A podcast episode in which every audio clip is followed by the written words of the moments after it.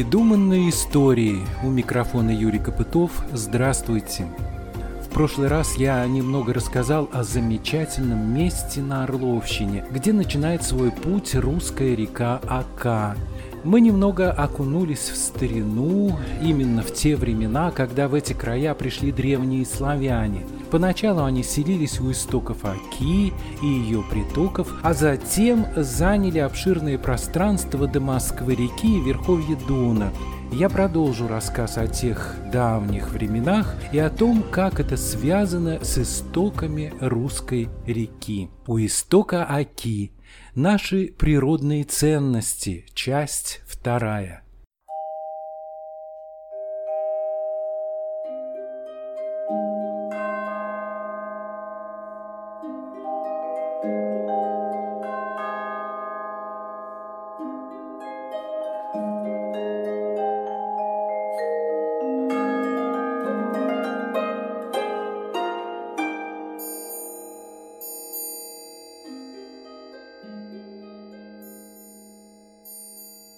Известный орловский писатель Василий Катанов считается настоящим летописцем своего родного края и редким исследователем с поэтической душой. Многие литературные и публицистические произведения он посвятил истории этих мест. По его краеведческим публикациям вполне можно изучать историю Орловщины. Так, в книге «Орловские были», рассказывая о том, с чего все здесь когда-то начиналось, он пишет. Давным-давно.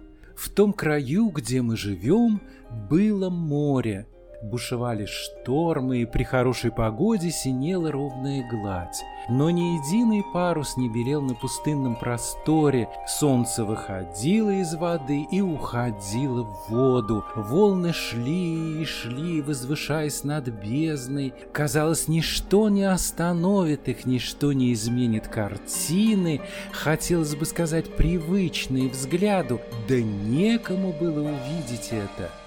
Однажды синее море стало буйно-зеленым лесом, цветущим степным пространством, рассеченным лентами рек, холмистым возвышением с каменистыми склонами оврагов. Время превращения одной картины в другую тянулось очень долго, миллионы лет. И вот в лесах появились звери, будущие герои русских сказок. Вершины деревьев наполнились звоном птиц, в небе стали кружить орлы, не подозревая, что им суждено подарить имя целому краю. Шумными веснами бежали воды с возвышением низины, размывая землю до глины и камня, творили овраги, где в летнюю пору зацветали травы, густо холмился боярышник, пряча хрупкие гнезда в шелестящей листве поднимались белокорые березки красавицы, наливались алым жаром кисти рябин. Прохлада и сумрак даже в жаркие июльские дни царили в илистом дне. Небо то сияло, то хмурилось, и тучи, сталкиваясь друг с другом, гремели грозно, метали молнии, обрушивались на землю долгим ливнем. Когда же гром затихал, расцветала радуга, опоясывая видимый мир. Потом приходила осень с журавлиными кликами в небе, с холодными туманами зори на реке и почти неслышно шелестящим червонно-золотым листопадом с блажными затяжными дождями. За осенью говорливые сороки на белых хвостах приносили зиму, и она пухлое одеяло набрасывала на весь неоглядный простор, веля молчать рекам и заставляя морозными ночами от стужи цепкой и колкой зябко ежиться даже луну и звезды. Но вот кликнул Сыч за рекой, Дохнуло теплым ветром с русского моря, ныне называемого Черным, и сугроб, причудливо навеянный метелью, обернулся потоком. Пошла кипеть, клокотать разгульная сила половодья, понеслись громоздкие льдины на виду городищ и селищ. А там уляжется река в свои берега, вскинет голову подснежника от радости, так зацветет проворно, что им залюбуется ива и выбросит пушистые сережки раньше листьев. В местах, где сохнет ил, нанесенные вешними водами, среди камешков, заплутавших в тени броди, мелькнет что-то странное, то ли раковина, то ли зуб акулы, что когда-то носилась по морю-океану нашего равнинного края. Много разных народов теснилось на берегах Оки, Сосны, Зуши, Оптухи и прочих рек с незапамятных времен. Но вот, говоря словами историка нашего края Гавриила Писецкого, пришло с запада бодрое славянское племя и утвердилось навсегда. Привел это племя легендарный Вятка, упомянутый летописцем. От него в глуши обильной зверем и птицей пошли вятичи, мирное, вольнолюбивое племя, не признающее никакой власти над собой, кроме власти вечно горящего солнца. По реке сновали их легкие лодки, на холмах выселись селения, отгороженные от незваных гостей чистоколом и валом. Вятичи ходили на охоту и ловили рыбу, пахали сеяли, придумывали долгими зимними ночами удивительные сказки, а весенними зорями собирались на веселые игрища. Воздух дрожал от песен, неизвестно кем сочиненных, соловьи заливались хмелей от земного торжества любви.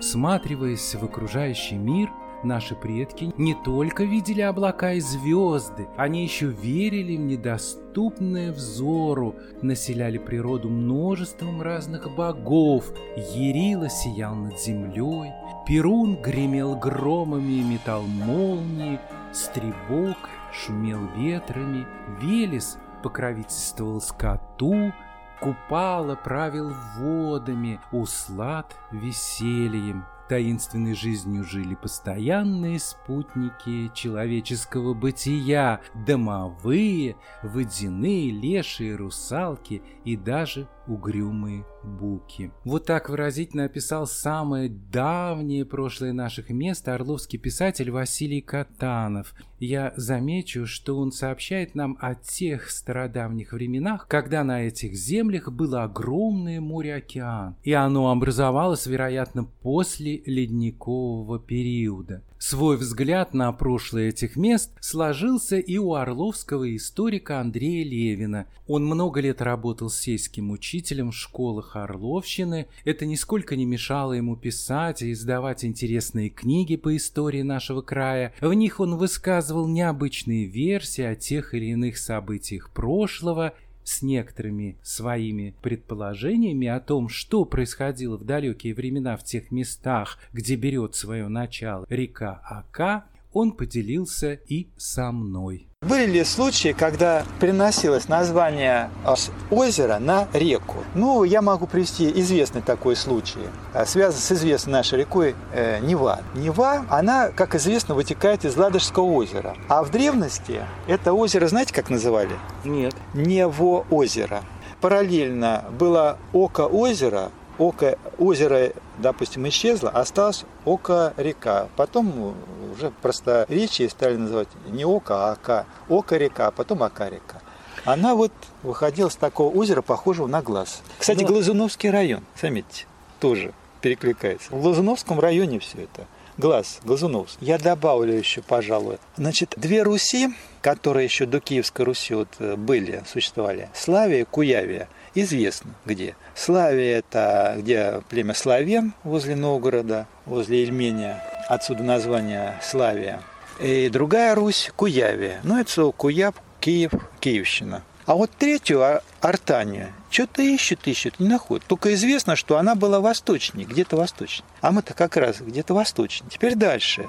Логически размышляем. Как правило, государство образовалось на каком-то важном месте. Или водный узел, что лучше всего, или водная дорога. Ну, например, известно, что Киевская Русь и вообще Русь, она образовалась, так сказать, из варягов в греки на этом пространстве. Ну, если коротко. И вся торговля шла из варяг в греки по Днепру. И, собственно, она и сформировалась потому что это очень вот такой важный государственный источник. Здесь вот Киев, он как раз он как вот дерево, значит, со всех этих веточки, а потом идет один ствол. Вот Киев как раз стоял на том месте, где вот все веточки, все вот эти вот реки, истоки, они, значит, сливались в один ствол, и там Киев перекрывал. И здесь Киев брал дань. Отсюда киевское государство с центром Киев. Вот. Но еще более выгодное положение занимало, как водный узел могло занимать, именно это озеро. Потому что, когда оно было более наполнено, из этого озера вытекал не только Ака, вытекала и сосна, а сосна в Дон, а значит Азовское море, и Десна, которая уже Брянская, как говорится, река, да, она тоже вытекала из этого же озера. То есть получается так, что вот это озеро, так сказать, контролировало несколько морей. Азовская, Черная, Волгу, Ака. И могло стать таким опорным пунктом для воинственных людей типа древних русов, скажем так. Я не исключаю, что вот если логически размышлять, то именно в этом месте могла и стоять Арта, столица вот этой Артании. Вот эта вот гипотеза, предположение, стоит того, чтобы ее, вот как бы сказать, проверить вот произвести раскопки вот в этом месте, в этой ложбине, где когда-то было вот это озеро. Обратить внимание на рельеф. И вот когда я Сашу Казакова расспрашивал, а вот есть такое место, напоминающее дно как бы этого? Он говорит, в принципе, да. А если там как бы холм такой? Да. То есть вот этот холм надо бы просто... У меня была такая вот мечта, как говорится, ну не сам, сам я, допустим, ну я маленький человек, да, а это нужно разрешение археологическое, тогда это надо добиваться. Ну, чтобы человек, который вот хороший историк, краевед, археолог, в конце концов, вот все-таки попробовал проверить эту гипотезу. И вдруг мы найдем вот эту третью Русь, Артания. Там ведь на территории Глазуновского района есть э, какие-то древние э, поселения были, там же велись археологические. Ну, да, да, да. Там вот именно что есть какие-то места, где как раз вот располагались ну, какие-то... Как ну, это? там э, могли быть э, места для поселения, укрепленные даже да. места. Вот. Я вот предполагаю, просто у меня как бы э, работы постоянно с историческим материалом, у меня легко вот этот ковер, исторический ковер возникает перед глазами. Как это могло быть? А вот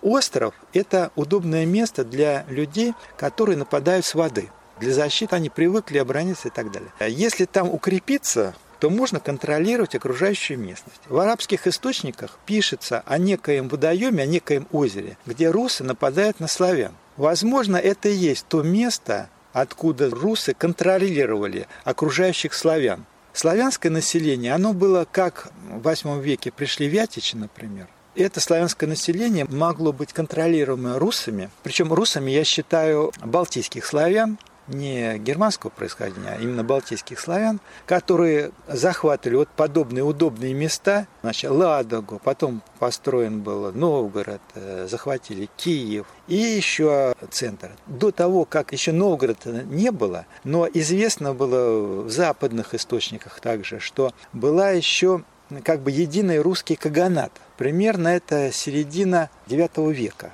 Значит, 859 год – упоминается в некоторых хрониках о русском каганате. Но это уже говорится даже о том не о трех частях Руси, а как бы, что это пространство мыслилось какое-то единое прорусское некое пространство, но оно раскололось на части. Как это могло произойти?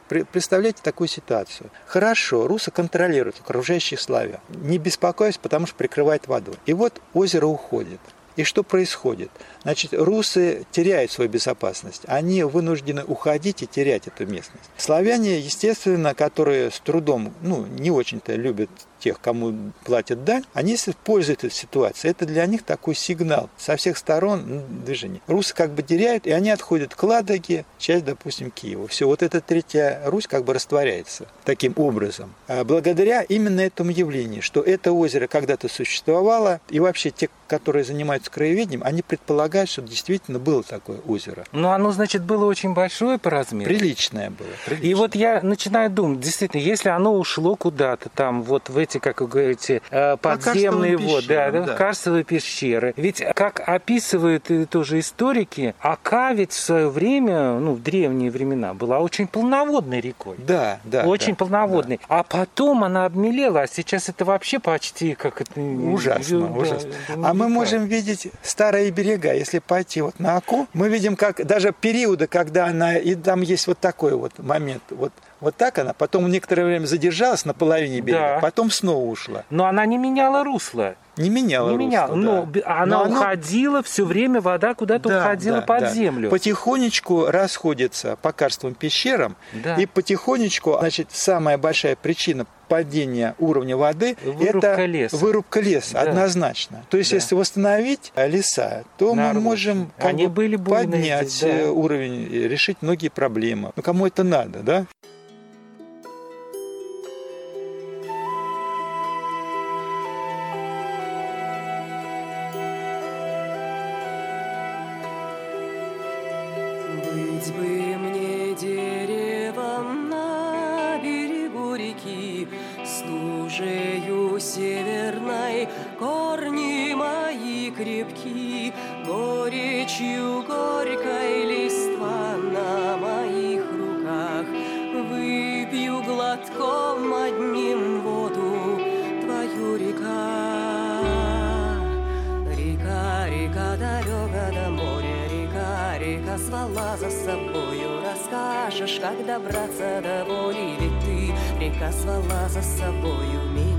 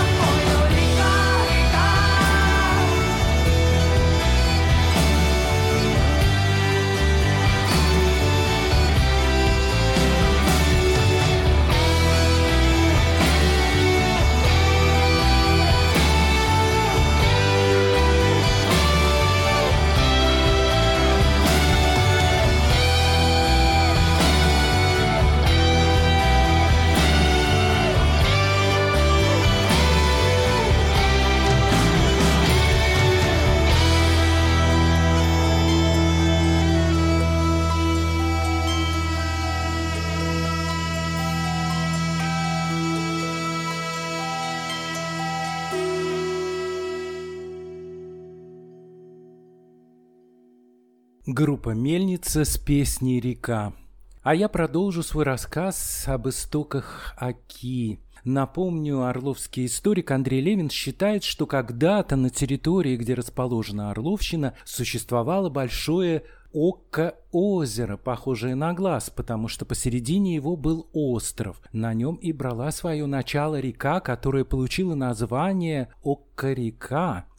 Потом озеро ушло под землю и образовало там обширные подземные реки. Они с давних пор питают своими водами Аку, а сама река и в наши дни продолжает свой путь по земле, который проложила изначально. Кстати, многие историки и исследователи считают, что на границе Орловской и Курской областей, где и расположен исток Аки, После таяния ледников действительно существовало доисторическое озеро. Оно получило название Самодуровское озеро. Следы его сохранились до наших дней. Авторы монографии под названием «Археология Орловской области» Леопольд Красницкий и Светлана Краснощекова, описывая картину прошлого, утверждают, что если взять квадрат 10 на 15 километров по границе Орловской и Курской областей с центром в деревне Александровка, ныне это исток Аки, то в границах этого квадрата берут начало помимо Оки и ее притоки река Очка, река Неруч, а также реки бассейна Дона и Днепра. Это так. Действительно, упомянутое место является зоной большого водораздела, где на небольшой площади черпают свои воды притоки Волги, Днепра и Дона. Здесь, на этом месте, происходит соприкосновение трех морей – Черного, Азовского и Каспийского – кстати, краеведческий сборник под названием «Курский край», изданный в 1925 году, сообщает нам, что Самодуровское озеро или болото – это впадина до 530 метров шириной, представляющая из себя сплошной торфяник, не пересыхающий летом в северной части. Орловцы зовут Самодуровское болото озером. Впрочем, и сам автор Вирский согласен с этим. Он пишет, что эта впадина еще не так давно, лет 40 назад, то есть в 1880 году, представляла из себя непроходимое болото, скорее даже озеро, ширина которого в некоторых местах доходила до 2 километров, а глубина от 10 до 21 метра. Из этого почти особо осушенного в настоящее время громадного болота берут начало река Свапа, приток Сейма, река Очка, верховье Оки и реки Снова и Сновка. Конец цитаты. И еще Многие полагают, что река Свапа, разделяющая Орловскую и Курскую области, бежит по разлому земли, образовавшемуся в результате движения земных пластов. Отсюда ландшафт похож на перекат реки. Вероятно, здесь подземные воды близко подходят к поверхности, что, наверное, и способствовало когда-то возникновению доисторического Самодуровского озера, то есть образованного даром, будто бы само образовалось и водами своими дарит все четыре стороны. И, наконец, есть в этих местах районный центр, поселок городского типа Понари. Согласитесь, необычное название, но вполне объяснимое. Считается, что как раз в этом месте вода уходит под землю, как бы ныряет. Не случайно среди жителей этих мест бытовало мнение, что здесь вполне могут появляться провалы. И, как рассказал мне историк Андрей Левин, такие провалы случались когда-то в местах, где находится исток Аки. Я предполагаю, что под половиной Орловщины подземное море практически. В любой момент может произойти обвал. Почему я это предполагаю? Потому что два факта есть. Первый факт недавнего времени, ну, относительно недавно, лет 30-40 назад, мой друг Саша Казаков работал в районе истоков реки Аки. Это на юге нашей области, Малоархангельский, еще там рядом. Глазуновский район. О, Глазуновский, вот точно. Там деревня Александровка рядом. Да, но там есть еще два таких болотца, они называются очики. А что такое очики? Очики – это очи. А что такое ока? Это око. Откуда же око? Что-то люди не подумали. Вот. Хорошо, я даже будет логичнее, я расскажу более древнюю историю, тысячелетней давности. Примерно тысячи лет назад существовало небольшое озеро на юге, вот где в районе этого не болотца были очики, а было достаточно большое озеро на поверхности. И посередине, видимо, был небольшой остров и напоминающий око. Река, вытекающая из этого озера, да, но это озеро существовало примерно до 9-10 века, примерно. Потом оно исчезает. Вот по этим карстовым проходам оно уходит вниз. И остаются только вот эти очки и так далее. А река, которая как вытекала из этих мест, продолжала вытекать, она вот сохранила название этого озера, Око озера. Оно перешло на реку, на реку, которая сейчас называется Ака.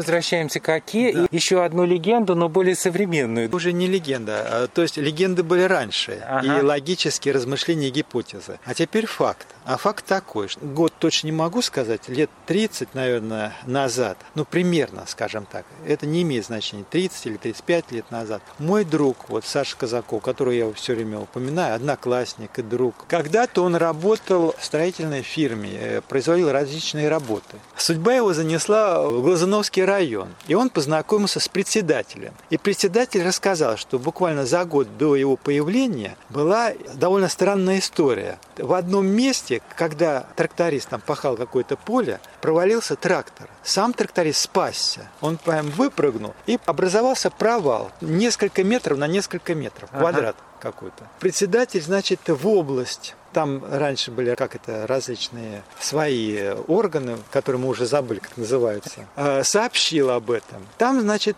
сказали, закрыть эту, заткнуть дырку. Чем? Чем хотите. Ну и он начал метать стога.